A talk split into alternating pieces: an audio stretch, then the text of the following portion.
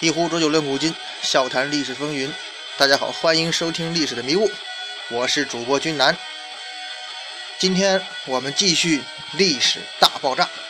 哎，记得上一次我们聊日本的时候呢，曾经提到这个神风啊，神风敢死队嘛，然后提醒了一下历史上有两位这个喜欢不看天气预报就任性的去出门的人，一个是忽必烈，另一个是波斯大流士。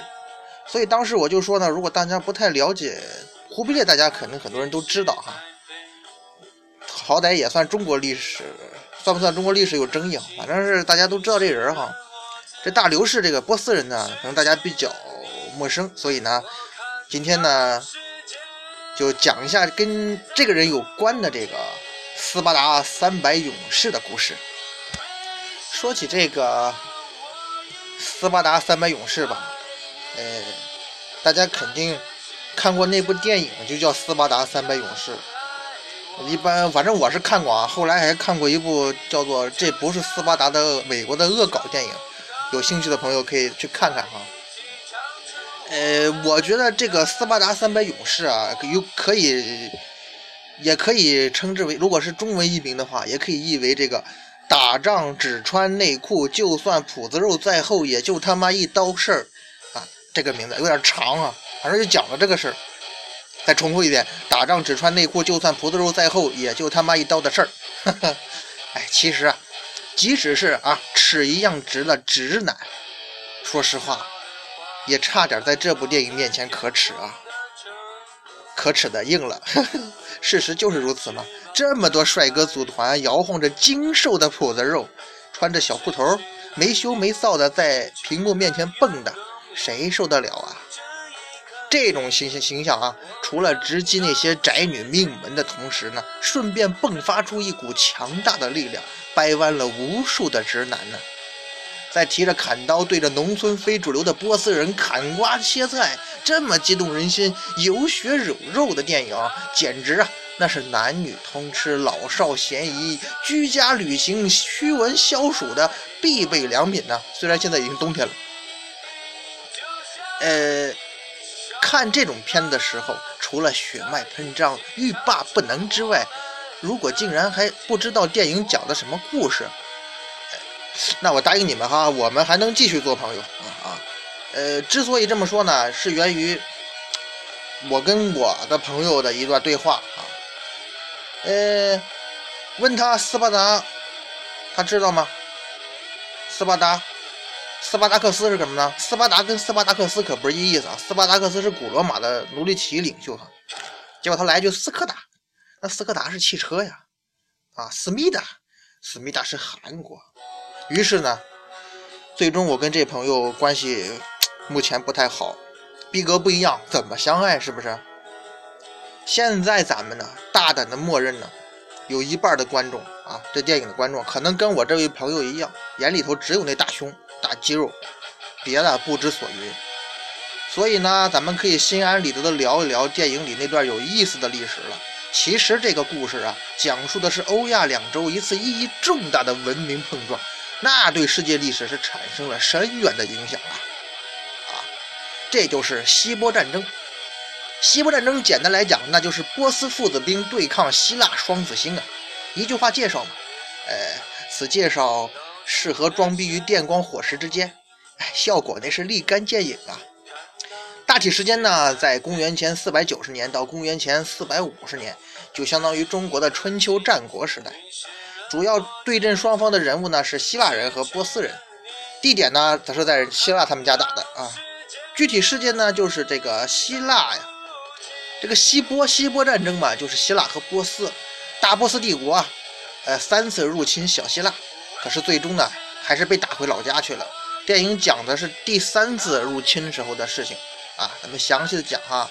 首先呢，故事发生在公元前四百九十年到公元前四百五十年的希腊。这个年代是个什么样的概念呢？学历史呢，咱们一定要有全球的视角嘛。于是，咱们可以从宏观的地图角度来看看，当时世界上的人民都在搞啥飞机呀？呃。希腊呢是欧洲文明的发源地，而当时他这个邻这个邻居啊哈，隔着爱琴海有一大片的土地啊，就是波斯帝国，地跨欧亚非呀，那是牛的一逼啊！啊，一时的一时的大帝国。至于当时的罗马嘛，呃，这个时候还在蓄力，不过呢，他要过一段时间就要发大招了啊，还没他什么事儿。埃及嘛，已经有了三千多年的历史，但是呢，已经被波斯征服并蹂躏着。至于印度嘛，它被波斯咬去一大块，乱的一逼呀，所以孔雀王朝还没有出现。佛教这时候刚刚诞生，可见波斯帝国这个时候可是世界那个啊，不说他不说第一嘛，起码也是很牛的一个国家呀。中国嘛，那时候还是东周列国，正在相爱相杀。可以说，波斯帝国是历史上第一个那种统一的、有点中央集权雏形的大帝国。现在我们说一下战争的那个故事的主角希腊。希腊那可是装逼的圣地啊！一望碧蓝的爱琴海，让全球小清婚是千梦萦绕啊，不是魂牵梦绕啊，移不能移哈。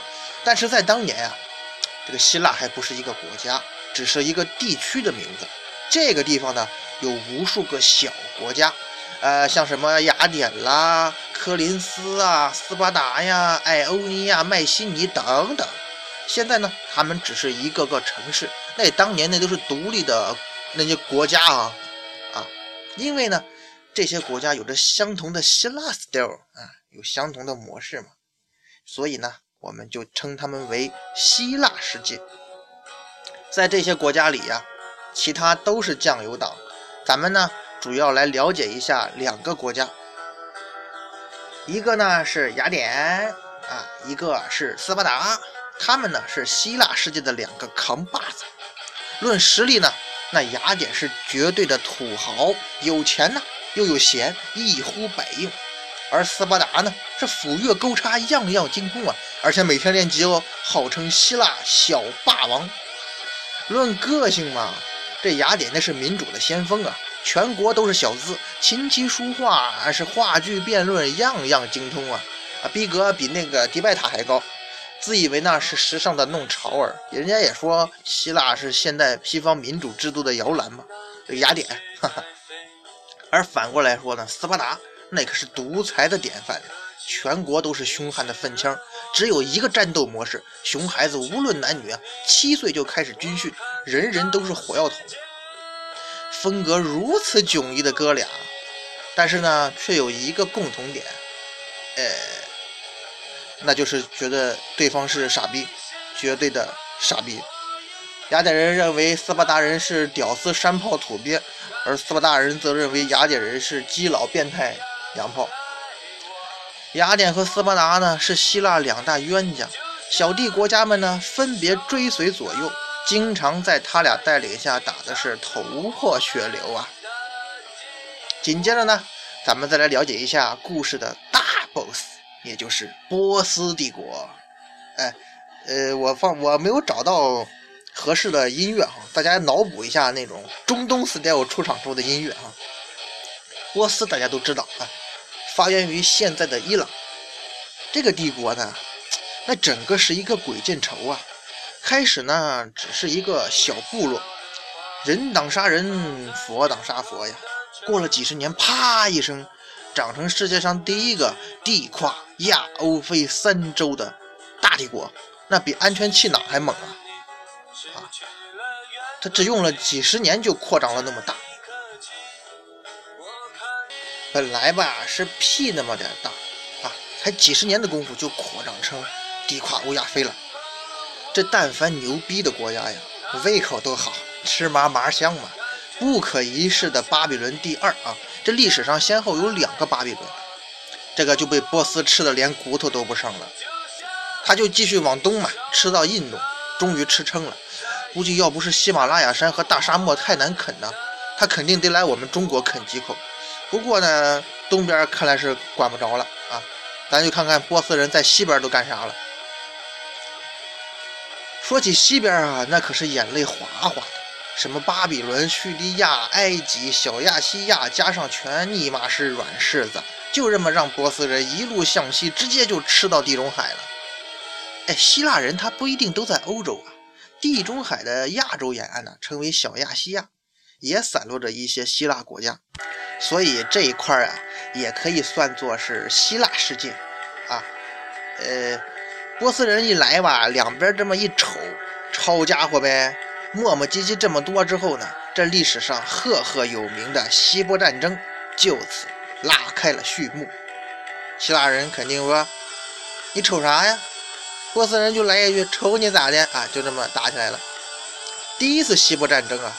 这个波斯帝国当时的皇帝叫大流士啊，流氓的流啊，这是一个比较有才干的君主，同时呢也是一个吃货，他特别那个爱吃那个爱琴海的那个鲜鱼啊，可是进口货太贵，咋办呢？那直接把这鱼塘给承包了嘛。大流士也想当堂主哦，老头一甩手，立即呢就包养了小亚细亚的希腊国家，每天煮鱼吃。可是人家洋装虽然穿在身，哎，他心依然是希腊的心呢。这些国家经常给波斯闹事儿，还动不动跟对岸的雅典啊那些小伙伴们呢暗送秋波。这些屌丝行为搞得大流士那是非常生气，后果呢也很严重。我操，这老子不存在吗？那边的朋友你们好吗？希腊人这么问。这边的小亚细亚希腊国家肯定说好个屁，来救我吧。于是，在公元四百九十二年的时候，波斯大军冲出亚洲，走向世界，直奔欧洲本土的希腊世界。心动不如行动嘛！第一次打架，总要给人留个好印象，不是？于是部队的配置呢，还是很齐全的。所谓海陆并进，那是立体作战呐。让我们荡起双桨，小船儿推开波浪。反正波斯人肯定不是唱这歌啊，反正有船也有陆地啊。这陆军、海军两路就直奔这个希腊那欧洲的那个本土。结果呢，这老头啊，人品不过关。这陆军呢，费劲巴咧的跨过了海峡，他刚靠近希腊呀。就被打趴下了。海军呢更省事儿，高高兴兴的登陆了啊！忽然呢一阵飓风，哎，还没自我介绍介绍，两万人就喂了鱼。其实啊，比忽必烈惨多了。这海军呢就这么也完了，好像是气势汹汹上门找人算账吧，结果刚到门口就把脚给崴了，又哼哧哼哧跑回家去了。妈逼的大人，下次看看天气预报行吗？波斯第一次入侵希腊呀，就算是打了水漂，大流是心塞的不行啊。于是呢，一边重振旗鼓，一边派人跑到希腊各国去威胁，挽回点面子嘛。为咱的饿死，不然就变成这样啊！为为为为，不是 what and us，水和泥土。就是要你把国家交出来！很多小国就直接吓尿了，直接就抱了波斯大腿啊！爷爷爷爷，不要不要，有话好说呀！只有呢，雅典和斯巴达这个时候的行动出奇的一致了。水泥自己去拿吧！我操！波斯使者不得不感叹呢：我他妈只是个送快递的呀，就这么对我！他们把使者扔到深渊里。一个一脚踢到井里，啊，电影里也表现过吧？这时候俩人偶遇上了，斯巴达跟雅典偶遇一下，估摸着立马就跟樱木和流川枫一样，马上互道一句傻逼。于是，不管怎么样吧，第二次西部战争啊开始了。这次西部战争啊，我先说几句大家可能会感到有点熟悉的词哈，什么马拉松战役、特米斯托利克利。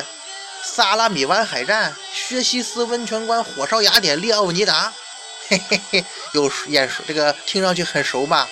其实啊，这斯巴达三百勇士这电影里那些情节啊，这时候才刚刚开始。